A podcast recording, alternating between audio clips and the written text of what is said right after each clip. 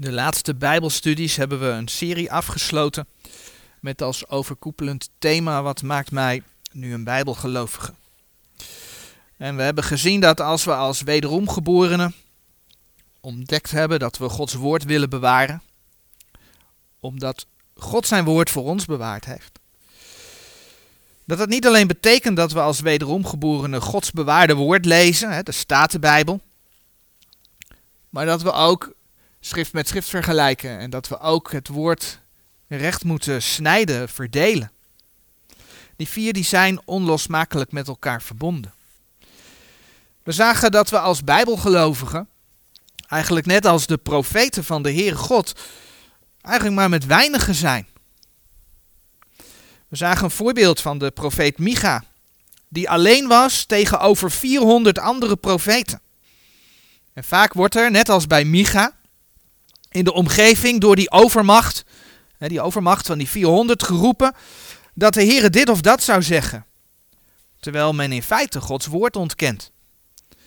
Maar we zagen ook dat de Heere, het is notabene de Heere die dat doet, daar soms onreine geesten of leugengeesten voor gebruikt.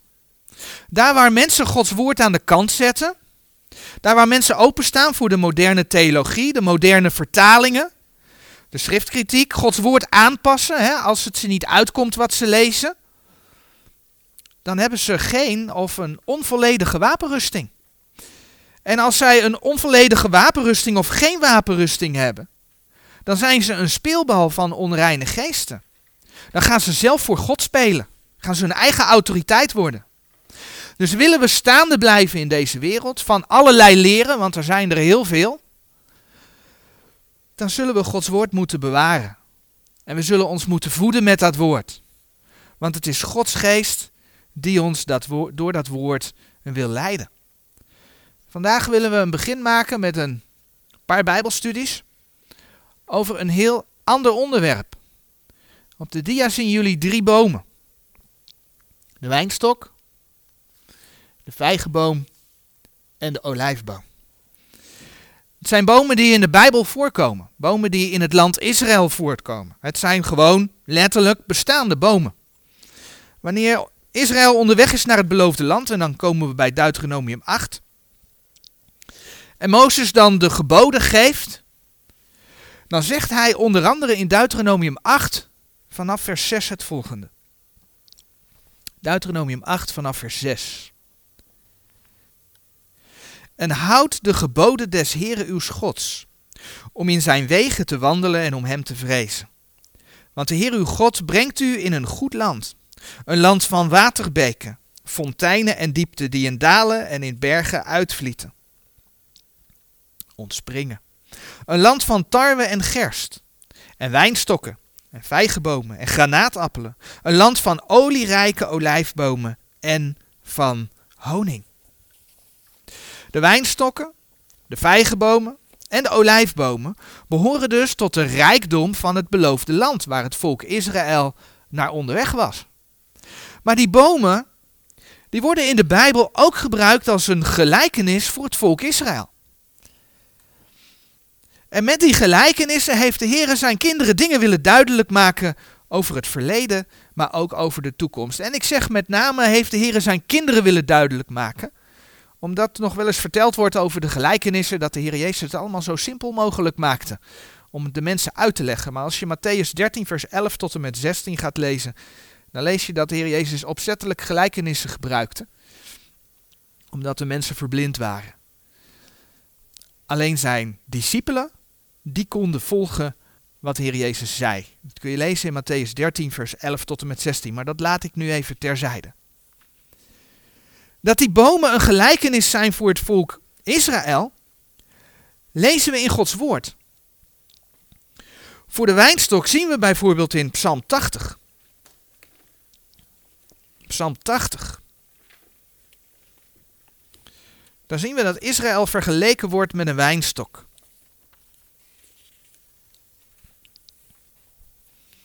En dan lezen we vanaf vers 8.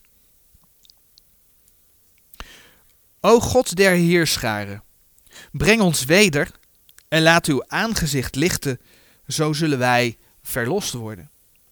Gij hebt een wijnstok uit Egypte overgebracht, hebt de heidenen verdreven en hebt denzelve geplant. Gij hebt de plaats voor hem bereid en zijn wortelen doen inwortelen, zodat hij het land vervuld heeft. De bergen zijn met zijn schaduw bedekt geweest en zijn ranken waren als cederbomen gods. Hij schoot zijn ranken uit tot aan de zee en zijn scheuten tot aan de rivier. Dus in vers 9 lazen we: Gij hebt een wijnstok uit Egypte overgebracht. We zien dat deze psalm gaat over Israël. Israël dat door de Here uit Egypte is gehaald.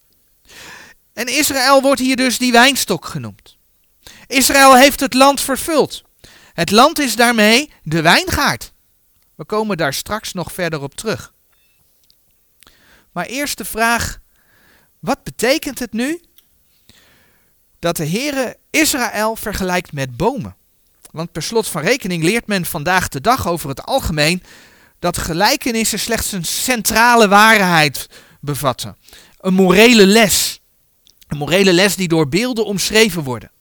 En je voelt al aan, als je dat zo vaag gaat omschrijven, dan heeft een, eh, een kun je met een gelijkenis allerlei kanten op. Dus dat een gelijkenis een bijbelse leer bevat, dat wordt dan ook veelal ontkend. Maar dat is niet wat de Heer Jezus duidelijk maakt. De Heer Jezus laat heel wat anders zien. Namelijk dat gelijkenissen een hele specifieke betekenis hebben. Je kunt niet zomaar zeggen van nou dit beeld betekent dat en, dat is zo en dan maken we er dat van, terwijl een ander er weer iets anders over zegt. Gelijkenissen hebben een specifieke betekenis. En als voorbeeld, en dan bladeren we naar Matthäus, Matthäus 13, nemen we heel kort de gelijkenis van het onkruid door. Matthäus 13, vers 24.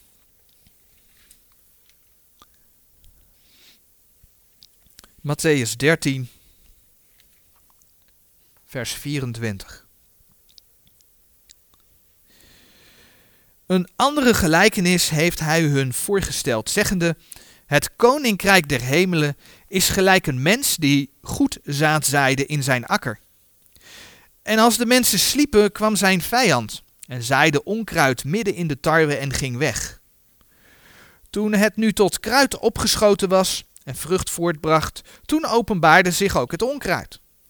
En de dienstknechten van de heer des huizes gingen en zeiden tot hem, Heere, hebt gij niet goed zaad in uw akker gezaaid? Vanwaar heeft hij dan dit onkruid? En hij zeide tot hen, een vijandig mens heeft dat gedaan. En de dienstknechten zeiden tot hem, Wilt gij dan dat wij heen gaan en datzelfde vergaderen? Maar hij zeide nee, opdat gij het onkruid vergaderende ook mogelijk met hetzelfde de tarwe niet uittrekt. Laat ze beide tezamen opwassen tot de oogst. En in de tijd van de oogst zal ik tot de maaiers zeggen, vergadert eerst het onkruid en bind ze in bussels, dat zijn bossen, om hetzelfde te verbranden, maar brengt de tarwe tezamen in mijn schuur. Nou, in Matthäus 13, vers 36, vanaf vers 36, gaat de Heer Jezus die gelijkenis uitleggen. En je ziet dan dat elk beeld in die gelijkenis een duidelijke betekenis krijgt. We lezen bijvoorbeeld in vers 37 dat de zaaier van het goede zaad de zoon des mensen is. Je leest in vers 38 dat de akker de wereld is. Ook in vers 38 lees je dat het goede zaad de kinderen van het koninkrijk zijn. Dat het onkruid de kinderen van de boze zijn. En dan lees je dat uh, in vers 39 dat de vijand, dat dat de duivel is. En dat de oogst de voleinding van de wereld is. En dat de maaiers zijn engelen zijn. Vers 39. Niets uit die gelijkenis blijft onzeker. Alles heeft een duidelijke, specifieke betekenis. Het gaat dus, als je dat leest, over de tweede komst. De tweede komst van de Heer Jezus, dat kun je lezen in Matthäus 9, 24, vers 29 tot en met 31.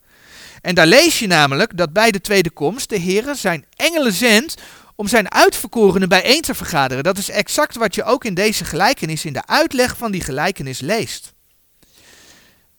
En dat is dus in tegenstelling tot de opname van de gemeente, waar de Heer zelf ons tegemoet komt om de gemeente op te halen. Dat is 1 Thessalonicense 4 vers 16. Het enige dat van deze gelijkenis niet uitgelegd wordt, dat is het woordje vuur. Maar het vuur hoeft dan ook niet uitgelegd te worden, omdat we weten, wat de Bijbel zegt, dat de ongelovigen in de hel terechtkomen. Vuur is dus gewoon vuur. Dat legt de Heer Jezus niet uit. Nogmaals, gelijkenissen hebben dus een specifieke betekenis en kunnen dus zeker iets leren, bijbelse leer bevatten over de toekomst. Zo ook wanneer de Heer beelden gebruikt, en dan komen we dus op die bomen uit, ook wanneer de Heer beelden gebruikt voor zijn volk Israël. Nou, we weten dus dat de Heere Israël met een wijnstok en met een wijngaard vergelijkt. En in Psalm 80, vers 10 hebben we gelezen dat die wijnstok Israël het land vervuld heeft. En die wijngaard die wordt in Matthäus 21, vers 38, en daar kunnen we alvast naartoe bladeren, want dat gaan we zo meteen lezen. Daar wordt die wijngaard een erfenis genoemd. In het 38ste vers van Matthäus 21. En het feit dat daar het woordje erfenis gebruikt wordt, dat zou al een heenwijs kunnen zijn dat deze gelijkenis over de toekomst gaat. En toen de Heer Jezus deze gelijkenis uitsprak, want Matthäus 21 betreft dus ook een gelijkenis, toen was een groter deel van die gelijkenis was nog toekomst. Een deel daarvan is dus reeds vervuld, maar een deel is nog steeds toekomst. En laten we dus, om te zien waar we het over hebben, die gelijkenis eerst lezen. En dat betreft de gelijkenis van de boze wijngaardeniers vanaf vers 33 in Matthäus 21.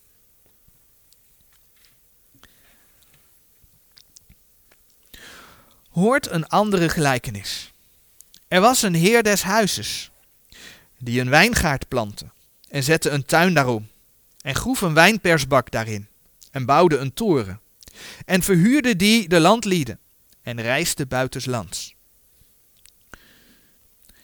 Toen nu de tijd der vruchten genaakte, zond hij zijn dienstknechten tot de landlieden, om zijn vruchten te ontvangen.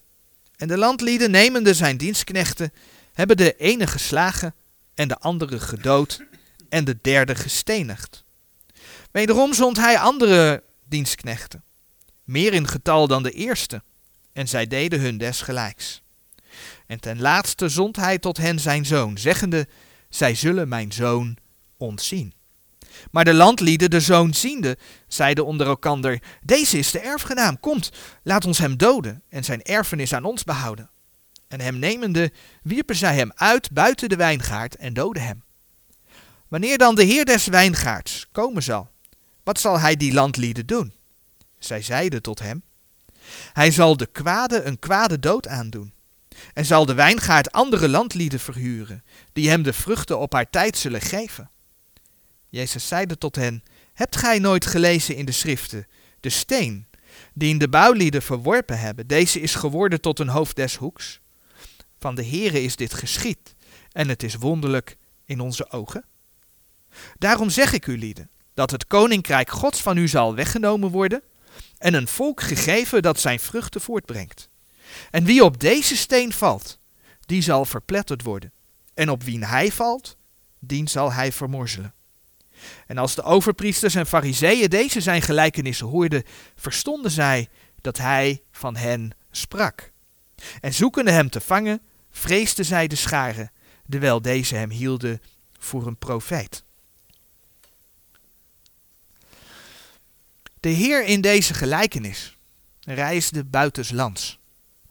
Dat lees je in vers 31. En aangezien het in deze gelijkenis om de vader en de zoon gaat, mag duidelijk zijn dat de Heer staat voor de Heer God. En dan lezen we dat deze Heer het land overlaat aan de landlieden, ook in vers 33. En wanneer we dan in vers 45 lezen dat de overpriesters en de fariseeën zichzelf herkennen in deze gelijkenis, dan weten we dat de landlieden staan voor de religieuze leiders. De religieuze leiders van het volk Israël. Nou, de Heer gaat weg totdat hij vrucht verwacht. Dat staat in vers 34. En in het Oude Testament vinden we eigenlijk een soortgelijke gelijkenis beschreven in de profeet Jezaja. En ik zou zeggen, hou de hand bij Matthäus 21, want daar gaan we iedere keer terugkomen. Maar dan zoeken we Jezaja eh, hoofdstuk 5 op. Jezaja hoofdstuk 5.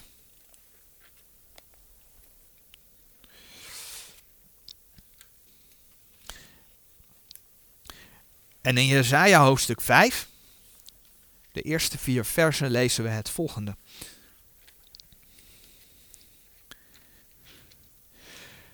Nu zal ik mijn beminde een lied mijns liefste zingen van zijn wijngaard. Mijn beminde heeft een wijngaard op een vette heuvel. En hij heeft die omtuind en van stenen gezuiverd. En hij heeft hem beplant met edele wijnstokken. En hij heeft in deszelfs midden een toren gebouwd en ook een wijnbak daarin uitgehouwen. En hij heeft verwacht dat hij goede druiven zou voortbrengen. Maar hij heeft stinkende druiven voortgebracht. Nu dan, gij inwoners van Jeruzalem en gij mannen van Juda, oordeel toch tussen mij en tussen mijn wijngaard.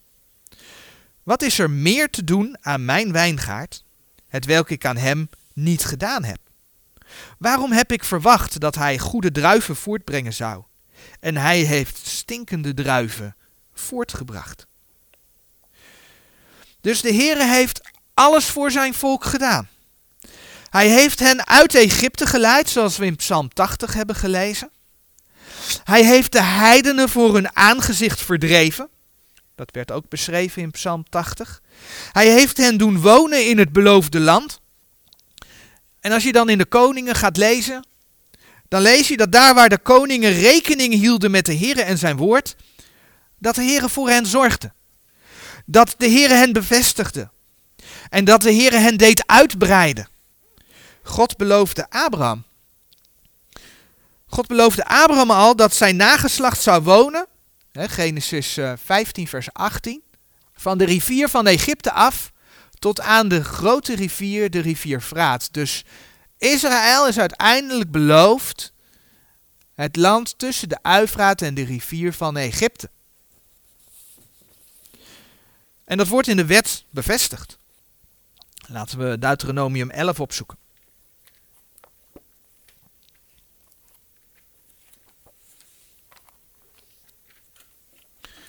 Deuteronomium 11.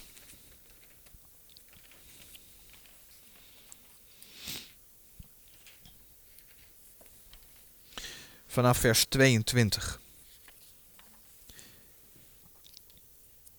Deuteronomium 11, vers 22.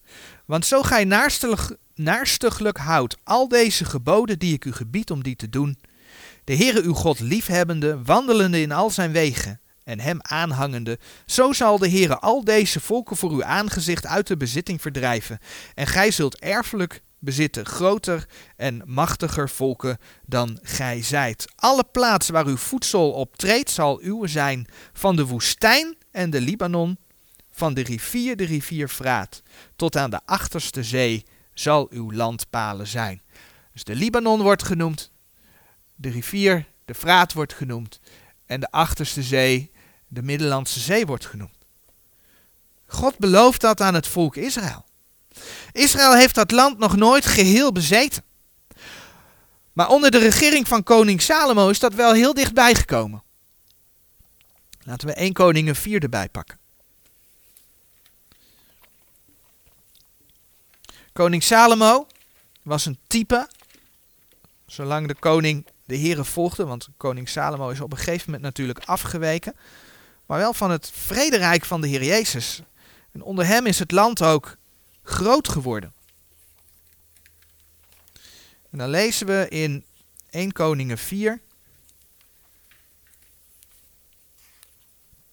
vers 21. En Salomo was heersende over al de koninkrijken van de rivier dat is de rivier Eufraat, tot het land der Filistijnen en tot aan de landpalen, tot aan de grens van Egypte. Die brachten geschenken en diende Salomo al de dagen zijns levens.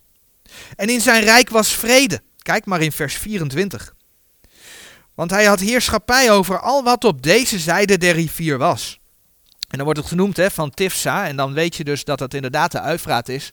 Want het plaatsje Tifsa, dat ligt bij de Eufraat. Dus Salomo's rijk ging al van de Eufraat tot aan de Filistijnen. Tot aan de grens van Egypte. Dat is nog niet de rivier van Egypte. Maar zo groot was Salomo's rijk al. Want hij had heerschappij over al wat op deze zijde der rivier was, van Tifsa tot aan Gaza, over alle koningen op deze zijde der rivier. En hij had vrede van al zijn zijden rondom. Vers 25 nog. En Juda en Israël woonden zeker. Een iegelijk onder zijn wijnstok en onder zijn vijgenboom. Van Dan tot Berseba.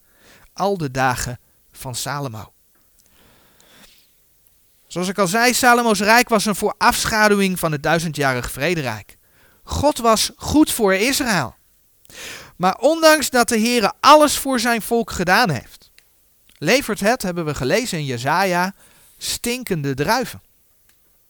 Zoals we weten ging koning Salomo, 1 Koningen 11, achter de goden van zijn vrouw aan. Het was een van de redenen wat voor hem en voor het koninkrijk het begin van het einde inluidde. En na hem zien we de zonde steeds verder toenemen, totdat het volk uiteindelijk 2 Koningen 25 in Babylonische ballingschap weggevoerd werd. Heeft de Heer dat allemaal gewoon laten gebeuren? Nee, dat heeft de Heer niet. Dan komen we terug bij Matthäus 21. In vers 34, daar lezen we. Toen nu de tijd der vruchten genaakte, zond hij zijn dienstknechten tot de landlieden om zijn vruchten te ontvangen. Daar staat dus, toen zond hij zijn dienstknechten. En wie zijn die dienstknechten dan? Nou, op diverse plaatsen in het Oude Testament, maar als, uh, als voorbeeld, ook het Nieuwe Testament trouwens, als voorbeeld zoeken we Daniel 9 op, zien we dat de dienstknechten, dat dat de profeten waren. God stuurde de profeten om het volk te waarschuwen. En in Daniel 9, vanaf vers 4, daar lezen we dat Daniel de zonde van Israël beleidt. En juist in dat stuk komt heel mooi naar voren dat Daniel ook zegt dat God de profeten, de dienstknechten, stuurde. Daniel 9 vanaf vers 4. Ik bad dan tot de Heere mijn God en deed beleidenis en zeide, Och Heere, gij grote en verschrikkelijke God, die het verbond en de weldadigheid houdt, dien die hem lief hebben en zijn geboden houden. Wij hebben gezondigd en hebben onterecht, onrecht gedaan en goddelooselijk gehandeld en gerebelleerd met af te wijken van uw geboden en van uw rechten. En wij hebben niet gehoord naar uw dienstknechten, daar heb je hem, en wij hebben niet gehoord naar uw dienstknechten, de profeten, die in uw naam spraken tot onze koningen, onze vorsten en onze vaders, en tot al het volk des lands. Bij u, o Heere, is de gerechtigheid, maar bij ons de beschaamdheid der aangezichten. Gelijk het is te deze dagen, bij de mannen van Juda en de inwoners van Jeruzalem en geheel Israël, die nabij en die verre zijn, in al de landen waar gij hen heen gedreven hebt, om hun overtreding waarmee zij tegen u overtreden hebben. O heren, bij ons is de beschaamdheid der aangezichten. Bij onze koningen, bij onze vorsten en bij onze vaderen, omdat wij tegen u gezondigd hebben. Bij de Heere onze God zijn de barmhartigheden en vergevingen, alhoewel tegen wij tegen hem gerebelleerd hebben. Nou, we kwamen dus tegen dat de Heere de dienstknechten, de profeten zond, om het volk op deze manier in aanraking te brengen met het feit dat ze niet naar God luisterden. Nou, wil je daar nog andere voorbeelden van opzoeken, dan vind je ook in Openbaring 10, vers 7 dat de profeten dienstknechten waren. Je vindt ook in Amos 3, vers 7 dat de profeten dienstknechten waren. En God heeft zijn dienstknechten dus gestuurd, zoals hij ook in die gelijkenis, de Heer Jezus ook in die gelijkenis aangeeft. De profeten riepen het volk op tot bekering om te wandelen naar de wet om de afgoden weg te doen. Ze lieten zien wat de gevolgen waren van het zondige handelen van het volk. Dan bladeren we naar Jeremia. Na Jezaja komt Jeremia. Jeremia 2.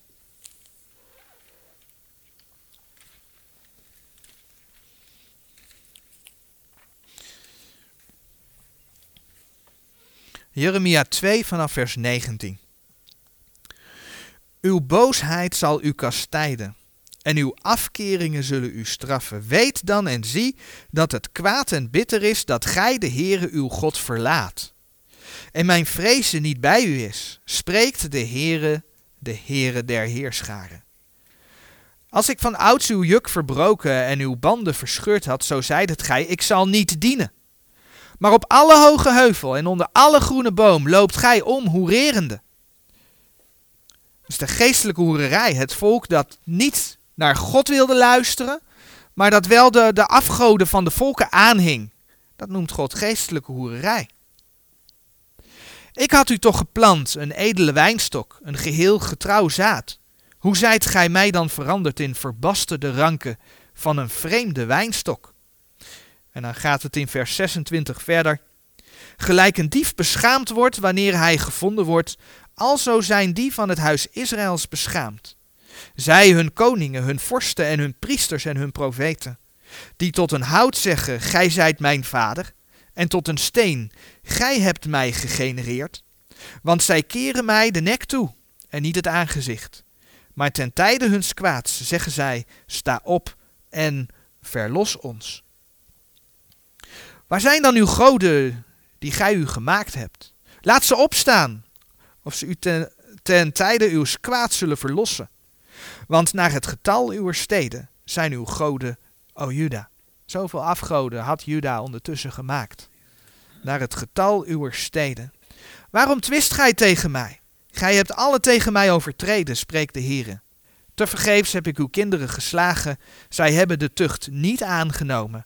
Uw lieder zwaard heeft uw profeten verteerd, als een verdervende leeuw. Dus hier lees je ook, de profeten werden gedood. Het volk nam de tucht niet aan, het luisterde niet. Sterker nog, het sloeg, het stenigde of het doodde de profeten. En dan komen we weer terug bij Matthäus 21, want wat lezen we in die gelijkenis wat er met die dienstknechten gebeurde die die Heer stuurde? In vers 35. Matthäus 21, vers 35. En de landlieden, nemende zijn dienstknechten, hebben de ene geslagen en de andere gedood en de derde gestenigd. Wederom zond hij andere dienstknechten, meer in getal dan de eerste, en zij deden hun des gelijks. We hebben net in Jeremia gelezen. Maar Jeremia die werd bijvoorbeeld, als je het boek Jeremia leest, kom je dat tegen, meerdere keren gevangen gezet. Op een gegeven moment, Jeremia 38, wordt hij in een diepe kuil met slijk gegooid waar hij helemaal in, in, in, in wegzakt. Omdat Jeremia het woord van God brengt. De profeet Micha, daar hebben we de vorige Bijbelstudie bij stilgestaan, die werd geslagen en gevangen gezet. 1 Koningen 22, vers 24 en 27. De profeet Uria, komt voor in het boek Jeremia, Jeremia 26, vers 23, die werd gedood.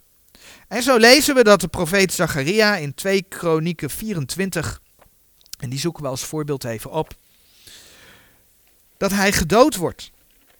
Hij wordt gestenigd. En waarom? Omdat hij koning Joas waarschuwde. Koning Joas die heel goed begon, maar die op een gegeven moment de afgoden gaat dienen. En dan staat de profeet Zacharia op en die gaat naar koning Joas toe en die waarschuwt hem. En dan lezen we in 2 Kronieken 24.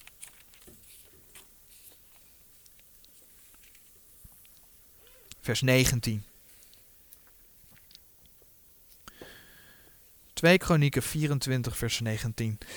Doch hij zond profeten onder hen, om hen tot de Here te doen wederkeren. Die betuigden tegen hen, maar zij neigden de oren niet. En de geest God toog Zacharia aan, de zoon van Jojada, de priester, die boven het volk stond, en hij zeide tot hen, Zo zegt God, Waarom overtreedt gij de geboden des Heren? Daarom zult gij niet voorspoedig zijn, terwijl gij de Heere verlaten hebt, zo zal hij u verlaten. En zij maakte een verbintenis tegen hem en stenigde hem met stenen door het gebod des konings in het voorhof van het huis des Heren. Zacharia wordt gestenigd omdat hij de koning waarschuwt. En zo kwam het volk uiteindelijk in ballingschap, want ze deden niets met de boodschap die God bracht. In Ezra en Nehemia lezen we hoe de Heer ervoor zorgt dat zijn woord in vervulling gaat. De ballingschap, de Babylonische ballingschap, zou 70 jaar duren. Dat is voorzegd door de profeet Jeremia. In Jeremia 25 vers 11 en de tekst staat hier op de dia. Daar lezen we. En dit ganse land zal worden tot een woestheid, tot een ontzetting. En deze volken zullen de koning van Babel dienen 70 jaar. En in Jeremia 29 vers 10 lezen we ook dat de Heere het volk wil terugbrengen. Dus de Babylonische ballingschap is voorzegd. Het zou 70 jaar duren en na die tijd zou hij het volk terugbrengen. Want zo zegt de Heer, zekerlijk als 70 jaren te Babel zullen vervuld zijn, zal ik uw lieden bezoeken. En ik zal mijn goed woord over u verwekken, u wederbrengende tot deze plaats. En dat is wat je leest in Ezra en Nehemia. Dan lees je dat een, een, deel van het volk terugkomt. Dat zij de tempel bouwen. Dat ze de stad Jeruzalem bouwen. En wat doet de Heer daarmee? Hij brengt het volk terug zodat ook de rest van zijn woord in vervulling kan gaan. Want hij had door de profeten beloofd, bijvoorbeeld Micha 5 vers 1, dat er iets zou gaan gebeuren in Israël. De verlosser zou geboren worden. En zo zegt de profeet Micha dat de Heer Jezus in Bethlehem geboren zou worden, om maar een voorbeeld te noemen. De Heere bereidde alles voor, omdat hij zijn zoon zou zenden. En zo lezen we dan ook in Matthäus 21, vers 34.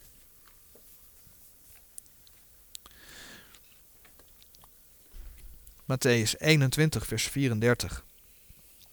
Toen nu de tijd der vruchten genaakte, zond hij zijn dienstknechten tot de landlieden om zijn vruchten te ontvangen. Dat zijn de dienstknechten. En met die boodschap van die dienstknechten, daar werd dus niet naar geluisterd. Naar de profeten werd niet geluisterd. En dus lezen we in Matthäus 21, vers 37. En ten laatste zond hij tot hen zijn zoon, zeggende: Zij zullen mijn zoon ontzien. Het is uh, Paulus die in Galaten 4, vers 4 van de Heere mag uh, schrijven. De tekst staat op de dia. Maar wanneer de volheid des tijds gekomen is, heeft God zijn zoon uitgezonden, geworden uit een vrouw, geworden onder de wet. Blijkbaar moest de tijd vol zijn. De tijd moest vol zijn, dat betekent de Heere God heeft alle dingen in zijn handen. Hij leidt de geschiedenis en op zijn tijd gebeuren dingen. Niet op onze tijd, maar op zijn tijd gebeuren dingen. Zo ook de geboorte van zijn zoon. Maar wanneer de volheid des tijds gekomen is, heeft God zijn zoon uitgezonden. Geworden uit, de vrouw, uit een vrouw, geworden onder de wet. Maar wat doen zij met zijn zoon? Wat doen die landlieden met zijn zoon?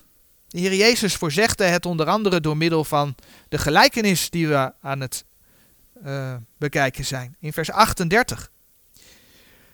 Maar de landlieden, de zoonziende, zeiden onder elkander: Deze is de erfgenaam, komt laat ons hem doden en zijn erfenis aan ons behouden. En hem nemende, wierpen zij hem uit, buiten de wijngaard, en doden hem. Vers 38 en 39. Men ontzag de zoon dus niet. Men wierp hem buiten de wijngaard en ze doden hem. En dat is precies wat er met de Heer Jezus gebeurd is. Ze brachten hem ter dood en dat deden ze buiten de stad, Jeruzalem. In Hebreeën 13, vers 12 en 13. Daar lezen we, daarom heeft ook Jezus, opdat hij door zijn eigen bloed het volk zou heiligen, buiten de poort geleden. Zo laat ons dan tot hem uitgaan buiten de legerplaats, zijn smaadheid dragende. De Heer Jezus heeft buiten de poort, hij heeft buiten de stad geleden.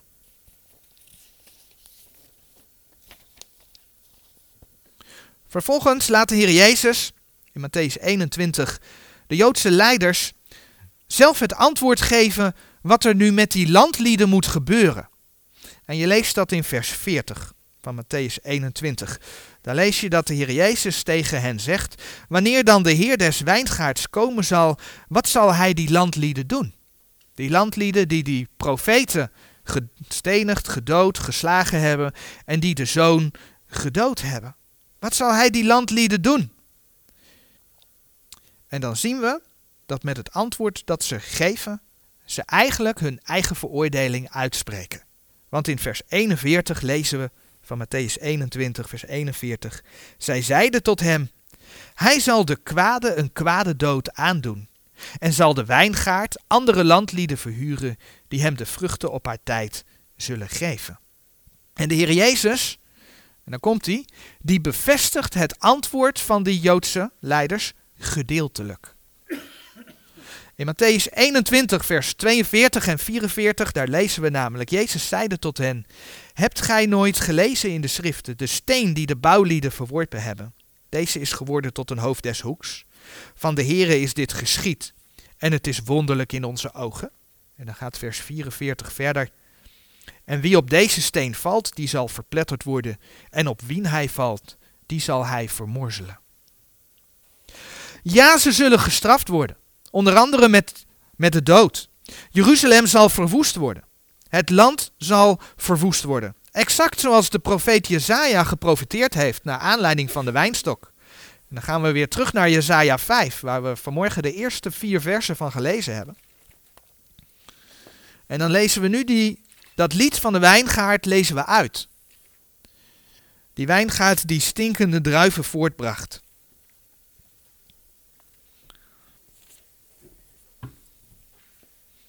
En dan lezen we in Jesaja 5 vanaf vers 5.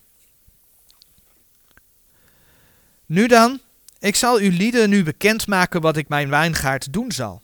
Ik zal zijn tuin wegnemen, opdat hij zij tot afwijding. Zijn muur zal ik verscheuren, opdat hij zij tot vertreding.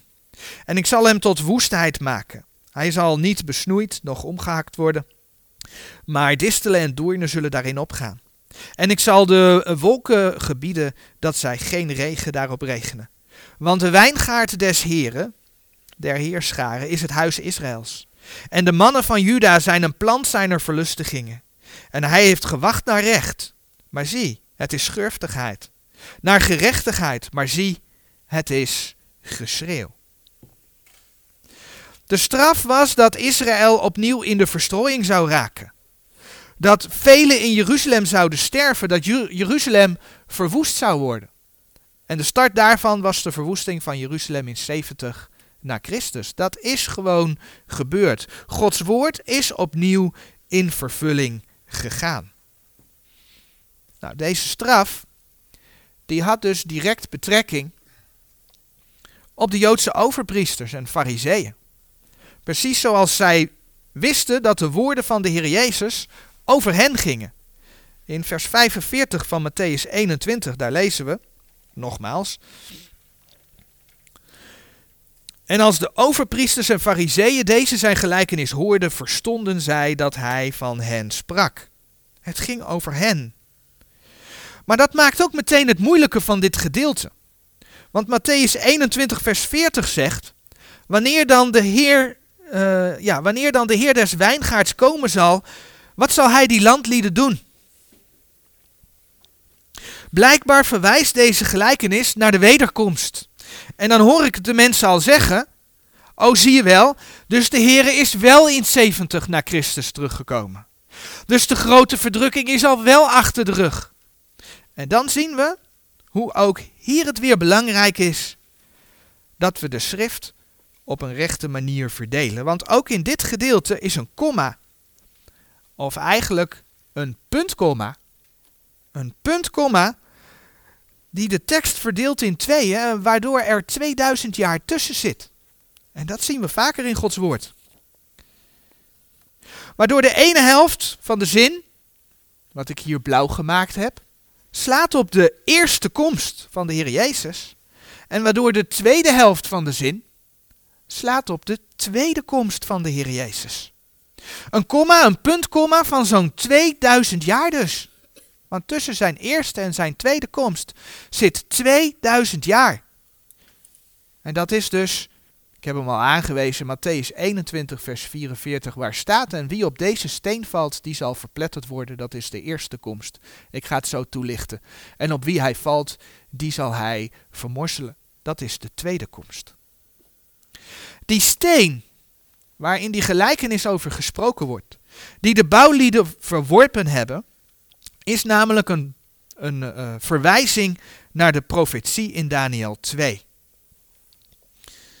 In Daniel 2, een hele, hele bekende profetie over dat beeld van Nebukadnezar, waarin de verschillende delen, een hoofd van goud, een borst van zilver, de benen van ijzer, um, geeft de Heer een profetie over de wereldrijken. De wereldrijken die zullen komen, maar die ook zullen vergaan. En dan lezen we in Daniel 2, vers 44 en 45. Dat is de uitleg van de gelijkenis. Laten we eerst vers 35 lezen. In vers 35, daar lezen we wat er gebeurt met dat beeld. Ik lees dan vanaf vers 34. Dit zaagt gij totdat er een steen afgehouden werd zonder handen. Die sloeg dat beeld aan zijn voeten van ijzer en leem en vermaalde ze. Toen werden tezamen vermalen het ijzer, leem, koper, zilver en goud, en zij werden gelijk kaf van de dorsvloeren des zomers. En de wind nam ze weg, en er werd geen plaats voor dezelfde gevonden. Maar, deze, maar de steen die het beeld geslagen heeft, werd tot een grote berg, alzo dat hij de gehele aarde vervulde. En dan gaan we naar vers 44. En dan lezen we de uitleg. Doch in de dagen van die koningen zal de God des hemels een koninkrijk verwekken, dat in der eeuwigheid niet zal verstoord worden. En dat koninkrijk zal aan geen ander volk overgelaten worden. Het zal al die koninkrijken vermalen en teniet doen. Alle wereldse koninkrijken worden vermalen als het koninkrijk van de Heer komt. Maar zelf zal het in alle eeuwigheid bestaan. Daarom hebt gij gezien dat uit de berg een steen zonder handen afgehouden is geworden. Wij kunnen zijn koninkrijk niet bouwen. Die steen die komt op zijn tijd, als de tijd vol is, als God het bepaald heeft, komt die steen, komt de Heer Jezus terug, worden de koninkrijken vermaald. De grote God heeft de koning bekendgemaakt wat hierna geschieden zal. De droom nu is gewis en zijn uitlegging is zeker. Die steen gaat dus op de koninkrijken van de aarde vallen, gaat ze vermalen. En dat is wat we dus in Matthäus 21, vers 44 terugvinden. En op wie hij valt, dien zal hij vermorzelen. Het tweede deel van het vers, dat gaat over de wederkomst. Het levert dus het koninkrijk van de Heer op dat de hele aarde gaat vervullen. Dat is dus het begin van het duizendjarige vrederijk. Maar het eerste deel van het vers gaat niet over de Heer Jezus. Ja, dat gaat over de Heer Jezus, maar dat gaat erop dat mensen op de Heer Jezus vallen. Niet dat hij, de steen zonder handen afgehouden, op hen valt en hen vermorselt, maar mensen vallen op hem. Of zoals 1 Petrus 2 vers 8 het verwoordt, dat is de steen zonder handen afgehouden. Of zoals 1 Petrus 2 vers 8 verwoordt, hen die zich aan hem stoten die zich aan het woord stoten. En dat is dus de eerste komst. De overpriesters en de fariseeën die stoten zich aan de Heer Jezus. En zij zouden, zegt de Heer Jezus hier, verpletterd gaan worden. Is vervuld met de verwoesting van Jeruzalem in 70 na Christus, maar blijft openstaan. De toekomst op wie hij valt, die zal hij vermorzelen. Dat is nog toekomst. Deze gelijkenis raakt dus beide komsten van de Heer Jezus. En het betekent geen zins dat we al in het koninkrijk leven, zoals velen vandaag de dag beweren, en dat de grote verdrukking al geweest zou zijn. Dat is nog steeds toekomst. En dan lezen we in deze gelijkenis dat de Heer Jezus ook de gemeente voorzegt. De overpriesters en de fariseeën, die hadden het erover dat de wijngaard aan anderen verhuurd zou worden. Maar de Bijbel laat zien dat de wijngaard niet verhuurd wordt. De Bijbel laat zien dat de wijngaard woest zou worden. Nou, dat is gebeurd. De wijngaard wordt dus niet aan anderen verhuurd. Wel wordt, en dat lezen we in vers 43, het koninkrijk Gods van hen afgenomen en aan een volk gegeven dat zijn vruchten voortbrengt. Vers 43. En het gaat nu te ver om het verschil tussen het koninkrijk der hemelen en het koninkrijk Gods te behandelen. Maar het koninkrijk der hemelen dat we met name in Matthäus vinden. Ik zeg met name, ik heb het gecheckt, het komt alleen in Matthäus voor. Het koninkrijk der hemelen dat we alleen in Matthäus tegenkomen. Waar ook de grondwet van het komende koninkrijk behandeld wordt in de bergreden. Daar hebben we vorig jaar een keer over gesproken. Verwijst naar het letterlijke koninkrijk dat op aarde gaat komen in het duizendjarig vrederijk. Het koninkrijk Gods, dat in Matthäus een enkele keer voorkomt, maar bijvoorbeeld in Lucas heel vaak. Het koninkrijk Gods, dat we, omdat het een geestelijk koninkrijk is, bijvoorbeeld ook in de brieven aan de gemeente naar voren komt. Aan dat koninkrijk hebben we als gemeente deel. Het is geestelijk, het zit in ons. Het is niet tastbaar op aarde aanwezig, maar het is een geestelijk koninkrijk door de Heilige Geest en het zit dus in ons. Daar hebben wij deel aan. Het duizendjarig vrederijk is nog niet geweest, dat zal nog gaan komen. Maar de gemeente heeft reeds deel aan dat geestelijk koninkrijk Gods. En daar waar Matthäus meestal over het duizendjarig vrederijk spreekt, het koninkrijk der hemelen, zien we in deze gelijkenis, daar waar dus um, um, vers 43 het koninkrijk Gods van u zal weggenomen worden, daar spreekt hij opeens over het koninkrijk Gods. Dat is niet, van, dat is niet toevallig. Dat heeft de Heer zo geleid, omdat het hier over de gemeente geeft. Want het wordt aan anderen gegeven die, zoals het er staat, zijn vruchten voortbrengt. De Heer Jezus kondigt hier dus de gemeente aan. En zo zien we opnieuw dat we door het recht verdelen van Gods woord niet aan het twijfelen gebracht hoeven te worden. Overigens, dat is de laatste tekst die we opzoeken. Hoe door Israëls afval de heidenen nu tot geloof kunnen komen, vinden we onder andere in Johannes. Johannes hoofdstuk 1. Hoe de heidenen tot geloof kunnen komen in de Heer Jezus. Daardoor Gods kinderen kunnen worden. Lezen we in bijvoorbeeld Johannes 1 vanaf vers 10. We beginnen met de zoon die gezonden is. Johannes 1, vers 10. Hij was in de wereld. En de wereld is door hem gemaakt. En de wereld heeft hem niet gekend. Hij is gekomen tot het zijne. Hij is naar het Joodse volk toegekomen. De gelijkenis waar we het net over gehad hebben. En de zijnen hebben hem niet aangenomen. Nee, ze hebben hem gedood. Daar hebben we net ook bij stilgestaan. Maar zoveel hem aangenomen hebben, die heeft hij macht gegeven kinderen gods te worden, namelijk die in zijn naam geloven.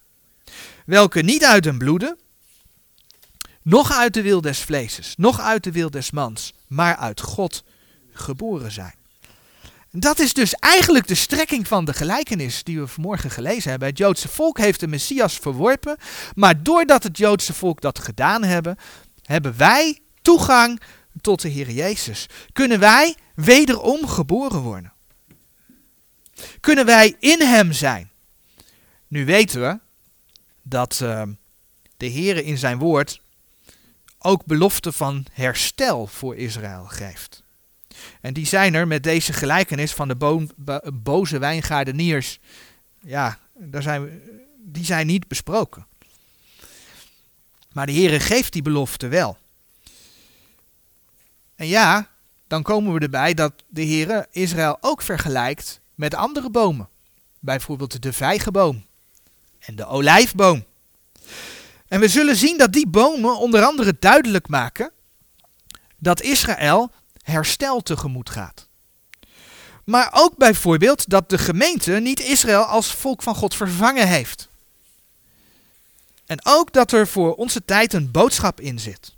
Een volgende studie, ik ga niet nu nog de vijgenboom en de olijfboom bespreken, maar in een volgende studie willen we dan dus ook met die bomen doorgaan om te zien wat ons dat nog over Israël, maar ook over deze tijd te zeggen heeft.